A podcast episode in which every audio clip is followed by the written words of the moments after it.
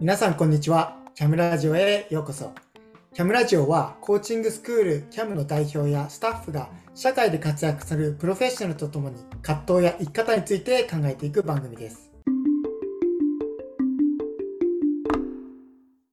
今回は キャム ジャパンディレクター兼講師の浅井元樹がお送りいたします。そして今回のゲストはですね、最近ちょっとあのなんて言うんですかね、まあ踏んだり蹴ったりまでは言わない言わずとも少し、えー、大変なシーズンを通っている、えー、方を今日お招きしております。最近は花粉症でひどくて目もなんかその辺全部うわーってなるし、えー、Wi-Fi の調子も悪く、えー、もうね、大変ですよね。ノリエルさんよろしくお願いします。よろしくお願いします。はい、もう大変ですね。コンディションが良くないです。うん。ね、なんか鼻出るとかだけなら、なんか頭ぼーっとするとか、なんかまあ痒みも嫌だけど、なんかなんかね、すっきりしない感って嫌だよね。はい、重いですね、なぜか。うん。いや、今年花粉不足多いって聞いてるんで、で、あの、ほんとひどい人はね、あの、ひどいし、かわいそうだなと思いながら、自分はあまり、高校の時は、あの、よく鼻出てたなって、花粉症のシーズンちゃんと花粉症やってたなと思うんですけど、いやだからあれかな、大学アメリカ行って亡くなったのかもしれないですね。え、そんなことあるんですね。そう、あの、多分花粉症って蓄積で、はい、なんか、なってくみたいな、いう認識なんだけど、うちの兄の方がそれこそめちゃくちゃひどくて、高校も大学もずっと日本で、で、あの、花粉症すごくひどかったんだけども、あの、大学院で韓国にさんねん行っていて、その間に治って、えー、日本戻ってきたらもう花粉症なくなってたみたいな。いいっすね。なんか一回、なんだろう、リセットされるのかなとか思って、ね。うん。そっか。リセットか。はい。そして、あの、Wi-Fi も調子悪いんで、たまにちょっと固まるっていう。はい、でもまあ、えー、キャム ラジオなんで、音声だけなんで、あの、声が遅れてちょっと聞こえてくるくらいの、もしかしたら気づかないぐらいかもしれないですけど、はい。そんな、花粉症真っただ中、また Wi-Fi の調子悪い今日、ノリエルさんと話をしていきたいと思います。お願いします。よろしくお願いします。この間、あの、知り合いがこの、えー、キャムラジオ聞いてくれてて、あの、初めて聞いたときに、最初の部分長くないって思っていて、あれはああしてるのみたいな。聞いてくれて。いや、何も考えてないなと思いながら。でもあの、皆さんの、なんだろう、えー、日常にお邪魔させてもらうときに、なんかちょっと、えー、なんだろう、硬すぎない、あの、聞きやすいというか、なんか、なんか、ながらで、なんとなく聞けるラジオみたいにしたいなと思って、えー、っていう、なんか意図は一応ありつつも、多分、聞き並べていったら多分、どんどんなくなってんのかなって。長いと思いますね。長くなってると思います。伸び、伸びてる伸びてると思いますね、この導入。こういうもんなのかもね、あの、校長先生の話が長い。多分校長先生は多分思ってない。けど、だんだんだんだんと、あの、長くなって、そういうこと来るのかもしれないね。うん。確かに。物足りなくなってしまうのかもしれないですね。うん、なんか喋っちゃうんだろうね。うんうん、いや、気をつけたいと思います。はい。はい、そんな中で今日喋っていきたいのが、えー、今日は アイシーエフ のコアコンピテンシーの、えー、シリーズで、まあ、前回がコンピテンシーさんですね。はい、えー。一緒に見ていったかと思います。コンピテンシーさんは合意の確率と維持っていうところで、えー、話していったんですけど、まあ、月にいっかいぐらい一つ、えー、取り上げて、それを深め、また特に ピーシーシー マーカーですね。あの、そのコンピテンシーが何かっていうところだけじゃなくて、どのようにそれがまあ審査されているのか、実技審査の中で審査されているのかっていうところが ピーシーシー マーカーで、まああのえー、表されているので、なんかそこの部分を一緒に見ていきながら、ちょっと一緒に理解を深めていこうという、そのような魂胆でございます。いいですね。はい。ということで、コンピテンシーよんの話をしていきたいと思いますが、えー、早速コンピテンシーよんの、えー、は何かっていうところからですが、はい、コンピテンシーよんは、まあ、信頼と安全を育むという、うん、シンプルで、シンプルですが、どういうことっていう、うん、具体に起こすと結局何みたいなとこありつつも、いや、大事だよねって、いや、一番大事かもしれない、えー、コンピテンシーよん、ごが、多分、コーチングのほとんどを占めてるんじゃないかなっていう。はい。信頼と安全を育む。で、定義は、えー、クライアントとパートナー関係を築き、クライアントが自由に話せる安全で支援的な関係を作り出している。相互に尊重し、信頼する関係を維持している。そんな内容ですね。うん、なので、まあ、パートナー関係を築きますっていうのと、その上であの自由に話せる、まあ、安全で支援的な環境。なので、クライアントが話しやすい。だから自分で、えー、深く話していけるような、また探求していけるような、そういう環境を作り出していますかっていう。それだけじゃなくて、ここをすごくなんか、いや、簡単に言うなって思うんですけど、うんうん、相互に尊重し、信頼する関係を維持していると。うん。これめっちゃむずくないですか？いや、ここ、さっき、あの、元木さんが読んでくれたときに、いや、これ、むずいよって思ってました。うん、ねえ。あの、こっちは尊重して信頼する関係をつく作るだけじゃなくて、相手もそう、自分に対してというか、まあ、相互になんで、はい、お互いがお互いを尊重し、信頼している関係を、まあ、作るだけじゃなくて維持しているっていう。うんうん、そんな内容が、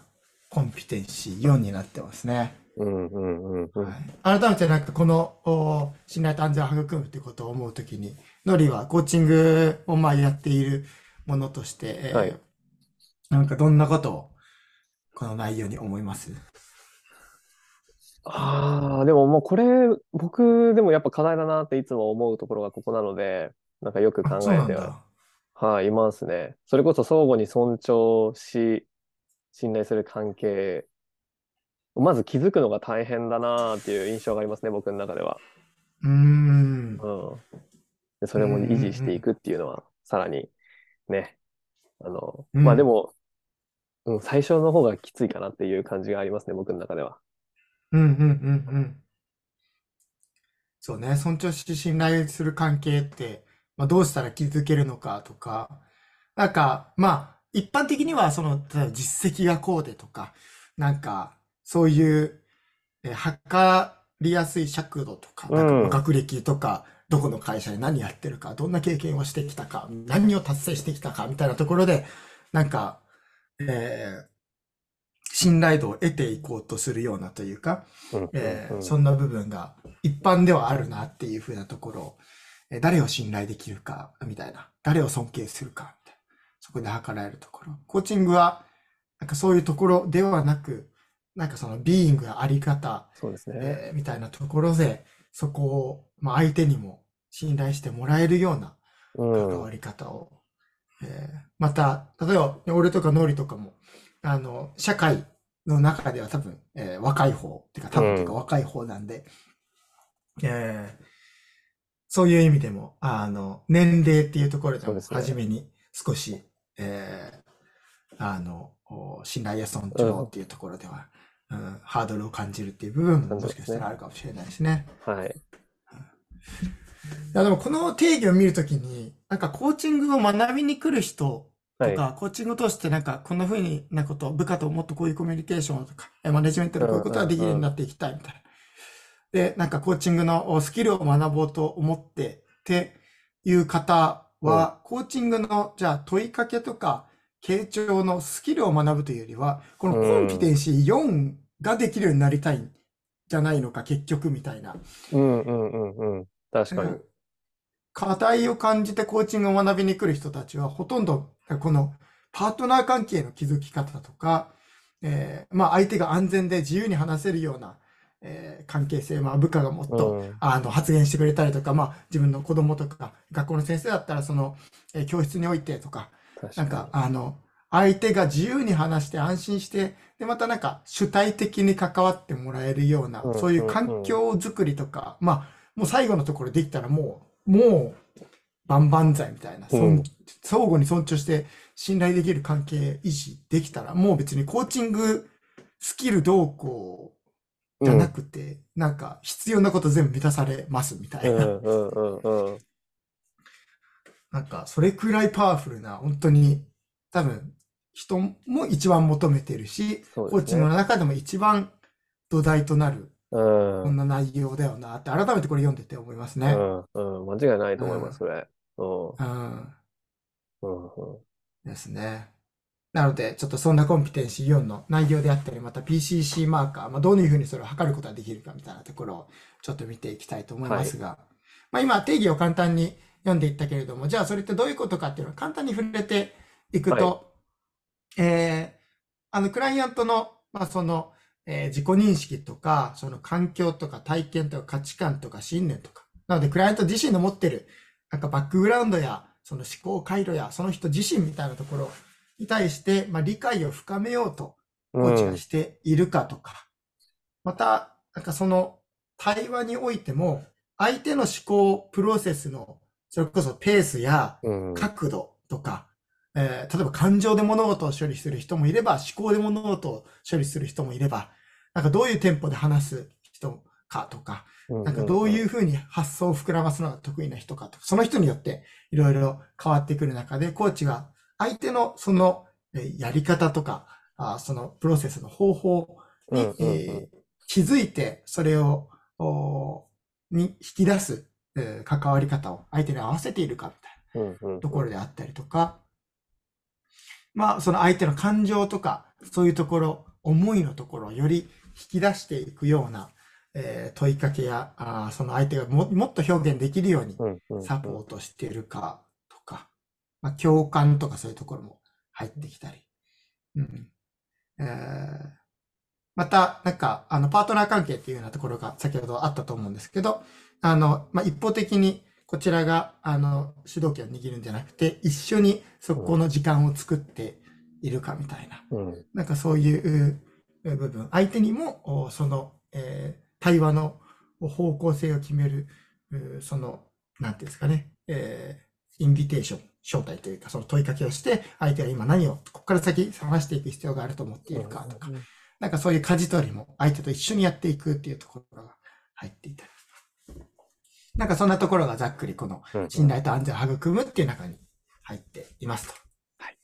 はい。その中で、まあ、ピーシーシー マーカー、えー、このコンピテンシーよんはよっつあるので簡単に見ていきたいと思います。はい。はい。まずひとつめ見ると、えー、コーチはコーチングプロセスの中でクライアントの独自の才能、洞察力、取り組みを認め、尊重している、うん。コーチはコーチングのプロセスの中で、まあ、相手の独自の、まあ、才能、洞察力、取り組みを認め尊重している。うんうん、なんかこれどんな風に、えー、ノリは、えー、捉えていますかね。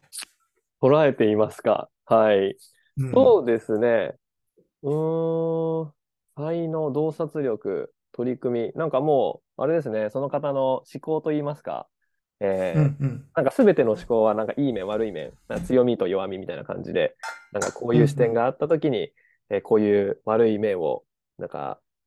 あのクライアントさんよくそれをなんか嫌だな変えたいなっていう話するんですけど、いやいやもうそもそもその視点って素晴らしいですよねみたいな、その取り組みってなんかそれはなんか何々さんのやっぱ特徴ですねみたいなことをなんか意識してるかなっていうのは思いますね、僕は。はいはいはいはい、はい。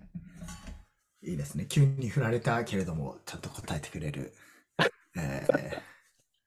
ー、素晴らしいですね、はい、そして今ノリエルを尊重しております。あ、はい、さすが適当な、適当なこと言ってるだけだけどやでもね、そういうふうに相手の、えー、まあ、あの、考えているときに結構やっぱ人って、そのマイナス面とかできてないことに視点が行きがちだけども、まあ、ある意味、その、えー、弱さとか苦手だなって思うところは、まあ、よく言うのが強みと弱みはコイン、うん、同じコインの裏表みたいなところで、はい、えー、なんかその人の持ってる資質であったら良い部分としてなんか認識していって、でもまあそれを受け止めた上で、じゃあどう伸ばしていくかみたいな伸びしろに目を向けていくけど、うん、なんかネガティブネガティブとかダメ、これ自分苦手なんです、これできないんです、じゃなくて、良い部分をしっかり認識して、それを土台として前に進むみたいな。なんかそういう意味で、うん、あの、相手の独自の才能を洞察する取り組みを、まあ、認め、尊重している。相手が認められてない時に、どう、えー、それをすくい上げて、こちらで一緒に認めていくかみたいなところも、ね、これ確かに入ってくるね。確かに。うんうん。うん。うんうんうん。まあでも、これは結構コーチの方、意識的に、意識あ無意識的にもうやる人も多いんじゃないかな。多いですね。褒める方多いですよね。うん。ですね。うん。だからそれがなんか取ってつけたように聞こえないようにというか、本当に思っているもの、ことだけ心から伝えるみたいなところの部分がよくすごく必要になってくるというか。確かに。確かに。うん。何でも褒められたらなんか軽い、言葉軽くて、逆に距離を感じるみたいなのあったりもするんで、うん、どう相手に伝えるかとか、そういう部分もすごく重要になってくるところがありますよね。はい。そう。だからそういう意味で、この次の部分が、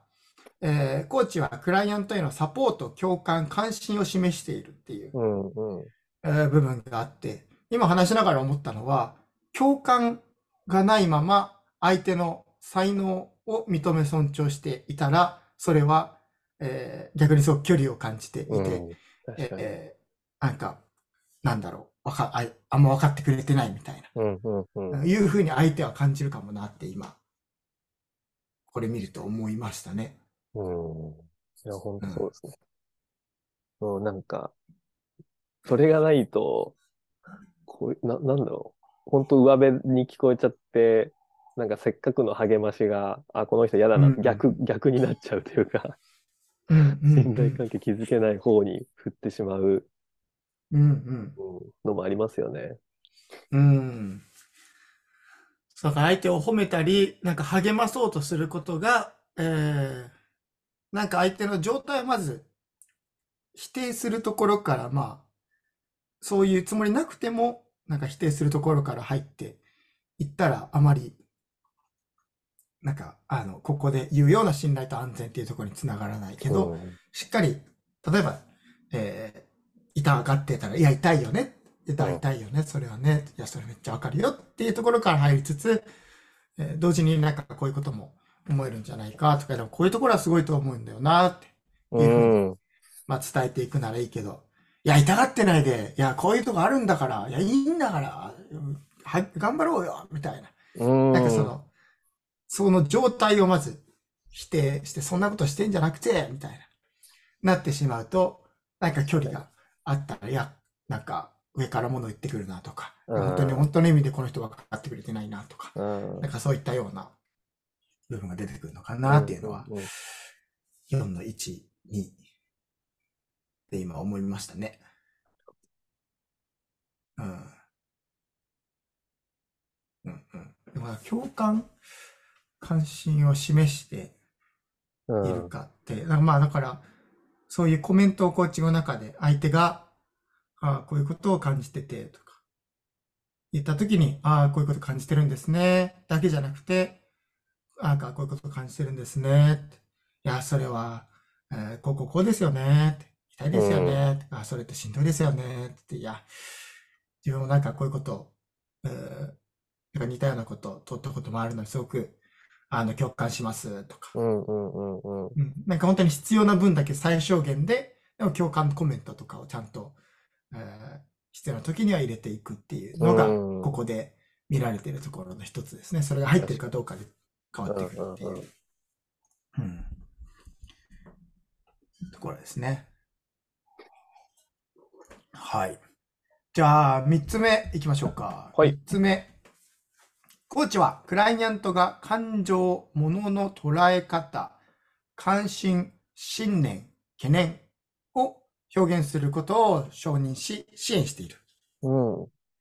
ん。なので、まあ、相手の感情とか、この捉え方、どういうふうにこれを見ているか、今どんなことを願っているか、まだどんなことを一番大切にしているのか、えー、なんかそういうところ、どんなところには不安があるのかとか、なんかその、えー、思いの部分と感情の部分、うん、なんかその辺を、えー、より話せるような問いかけ、えー、そしてそれを受け止めつつ、うん、なんかもっと表現できるように、あの、支援しているみたいな。うん、なんかこれって、のりはどんな問いやあ場面で、あの、意識していたり、聞いていたりするなって思います？そうですよね。うん、これ結構ちょっと今、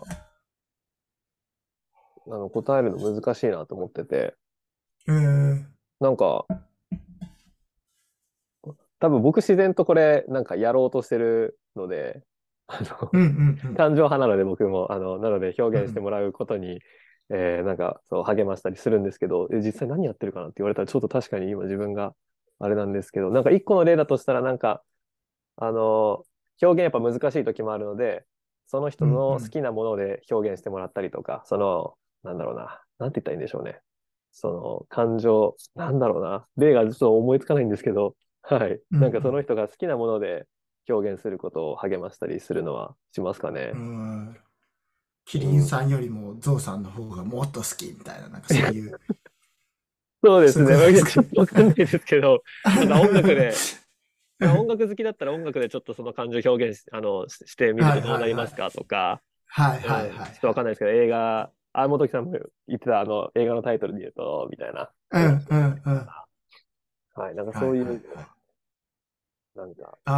経営してるのかなっていうのは思いますけど。ああ、ああ、今の感情をストレートに出すというよりは、まあ、時にはなんか今の自分の、えー、このテーマというか課題に対してどんなことを感じているか、ちょっと色で表現するとどんなものかとか、なんかちょっと抽象的に一回することで、なんか言語化が難しい自分の背景的な、なんか思考回路やなんか感情的なとか捉え方とか、なんかその辺を言葉でえー、解像を高く言うのは難しいけど、なんか雰囲気とか何かの表現で、あの、えー、表していくっていうことを、なんか聞くときに、まあそこの、えー、感情、物の捉え方、関心、信念、懸念みたいなところを、まあ表現することを、まあ導いていて、で、それをちょっとふわっと、なんかイメージの中に膨らませた上で、じゃあそれって改めてなんかどんな言葉で表現できるかっていう、なんかちょっと捉えられる言語で、はい、拾うみたいな、なんかそんなイメージ。そうですね。ですかね。うんうんうん。はい、いや、違った。キリンさんとゾウさんじゃなかったな。違った。はい。でも、あの、これ、いや、本当にいっぱいしてるんじゃないかな。なんかその、今これについてどんな感情を感じてますかとか、そもそもね、このことについて思うときに、はいはいはい、そうそうそう、どんな、あえー、あのことが浮かんでくるかとか、うん、確かに確かに。それこそまあ関心っていう話を、まあ、願いみたいなところにも近いと思うんで、なんかこれを通して、えー、どんな風な未来になっていくと一番嬉しいですかとか、そうかそうか。なんかその中でじゃあ改めて、えー、こんな願いを持っているってことを認識した上で、今なんか自分があ取ってるあ持っているこのなんですかね、物事の捉え方や視点ってどんな視点でとか、何を信念に思っていると思うかとか、なんかこの辺は多分ストレートに聞くことも結構ノリのコーチングではあるなって思いますね。うん、そうですね。はい。そうだなって今聞いてて思いました。そうですね。でもこれあの自然とできる人と意識しないと難しい人と、うん、でもこのコンピテンシーよんはその人のなんか日常的な特性で、あの自然と共感する人とか、自然と相手の視点をまず尊重するタイプの人とか、うんうん、えー、感情をすごくなんか引き出したり大切にする人とか、いるけど、なんかそこがなんか自分のスタイルにもともとない人とかは少し苦戦する部分でもあるなっていうのは思いますよね。確かに。うん。はい。で、ここがよんのさんで、今、あー、えー、よっつのうち、えー、よんぶんのさんまで来たので、次最後ですね。はい。見ていきたいと思います。えー、よんのよん。コーチはクライアントのパートナーとして、コーチの働きかけに何らかの形で反応をするよう、クライアントを委ない、クライアントの反応を受け取っている。うん。これ、シンプルであって、あの、まあ、コーチが、例えば相手が話をしていたりする中で、はい、まあ、傾聴を意識して聞くときに、相手の言葉だけじゃなくて、相手の言葉の背景にある思いとか、相手から伝わってくる印象とか、含め、あ、なんかこういうところがあるんじゃないかな、あ、こういうふうな印象を受け取ったなっていうものを、えー、まあ、例えば相手に、えーうんうん、なんて伝えていくみたいな、なんかそういうスキルがコーチの中ではあったりする中で、まあ、あの、対話していてコーチが、あ、今の話を聞いてて、なんかこういうふうな印象を受けたんですけれども、うん、えー、どうですかみたいな。うんうんうん。なふうに聞くことがある中で、なんかそれを聞いてみて今、どんなことをえー、感じてますかとか、えー、それ聞いていてどんなことを、えー、頭の中巡りますかとか、うん、なんかそういうふうに、こっちが受けた印象とか、ね、こちらから、えー、なんか働きかけていったり、聞いていったり、コメントをしたりするときに、うん、そこのコメントで終わるんじゃなくて、それを通して相手がどんなふうに思うか、えー、なんかそういうところを、えー、相手に話してもらえるように、最後語尾をつけていってとか、それで、まあ、反応を受け取っているかっていうところを見られるので、なんかその相手が、返したことをまたベースにもう一個発展していったりとか、次につなげていったり。だからなんか自分の視点、いや、これが課題だと思うんだよなっていうふうに、例えばこっちから言ったとしても、いや、こ、それもそうだけど、もうちょっとこういう感じかもって思った、みたいなふうに相手が返してくれても、なんかそれをちゃんと受け取らずに、なんかこっちが思っているところで問いを進めていっていたら、ここはダメですよ、みたいな。なるほど。うん。なんかそんなところがよんのよん。ですかね。うんうんうん。うんうん、ここは、まあ、癖づけていくことだったり、まあ、傾聴、傾聴、傾聴で結構コーチングをしていってしまうと、あの、意外とちゃんとこれを、えー、言葉にしていなくて、でもまあ、相手が反応してくれるからとか、あの、なんかそういうところで成り立ってはいるけれども、コーチとしてしっかりとまあこういう印象を受けたんですけど、それ聞いてみて、うん、今どんなことあなたの中に巡りますかってちゃんとなんか全文言ってない場合も結構あったりして。確かに。うん、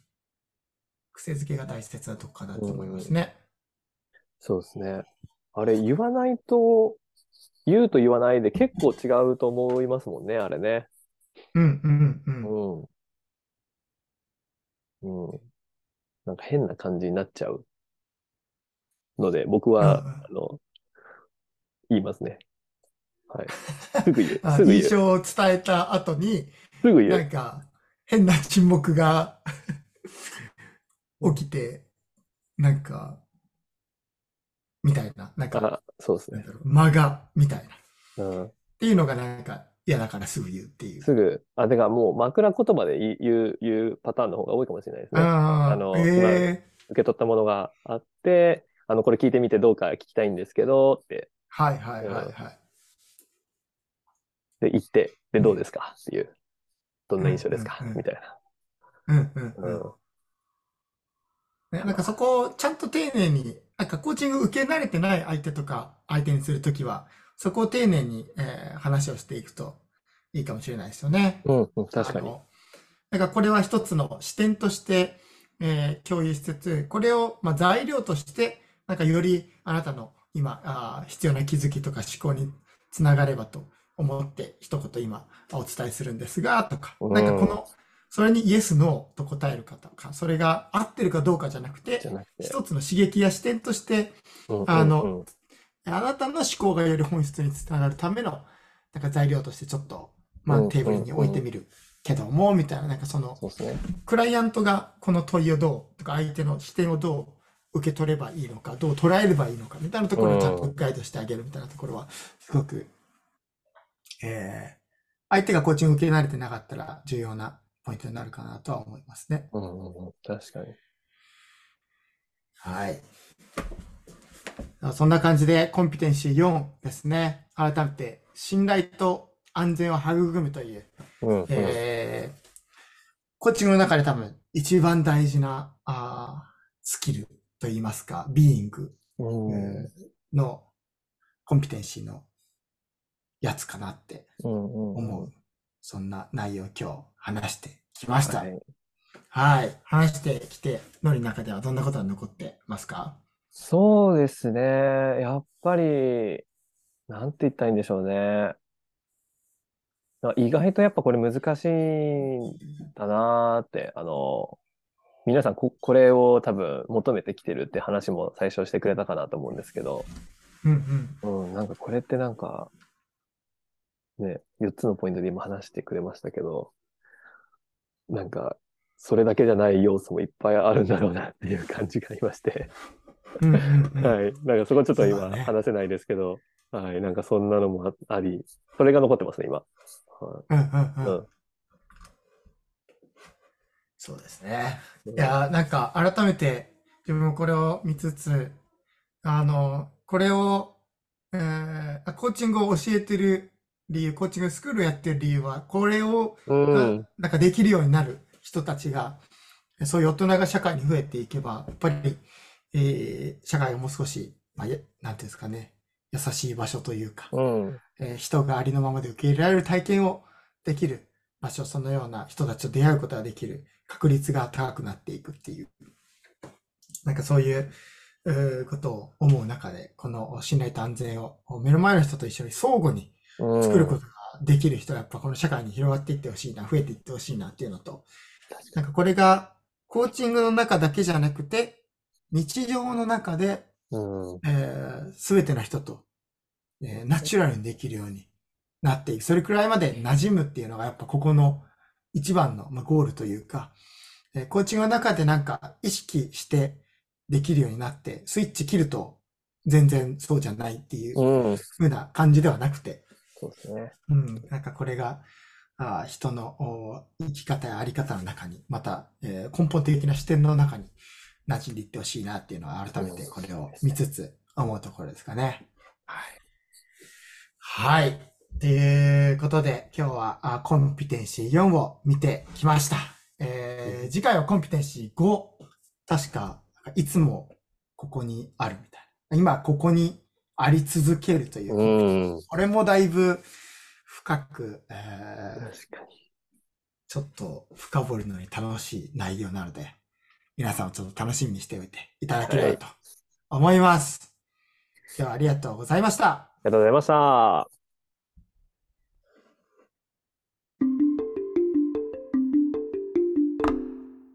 キャム はにせんごねんにアメリカにて設立され、さんぜんにん以上のプロコーチを輩出してきた アイシーエフ 認定コーチングスクールです。キャム やその日本支部である キャム ジャパンについて知りたい方は キャムジャパン ドットジェーピー で検索ください。それではまた次回お会いしましょう。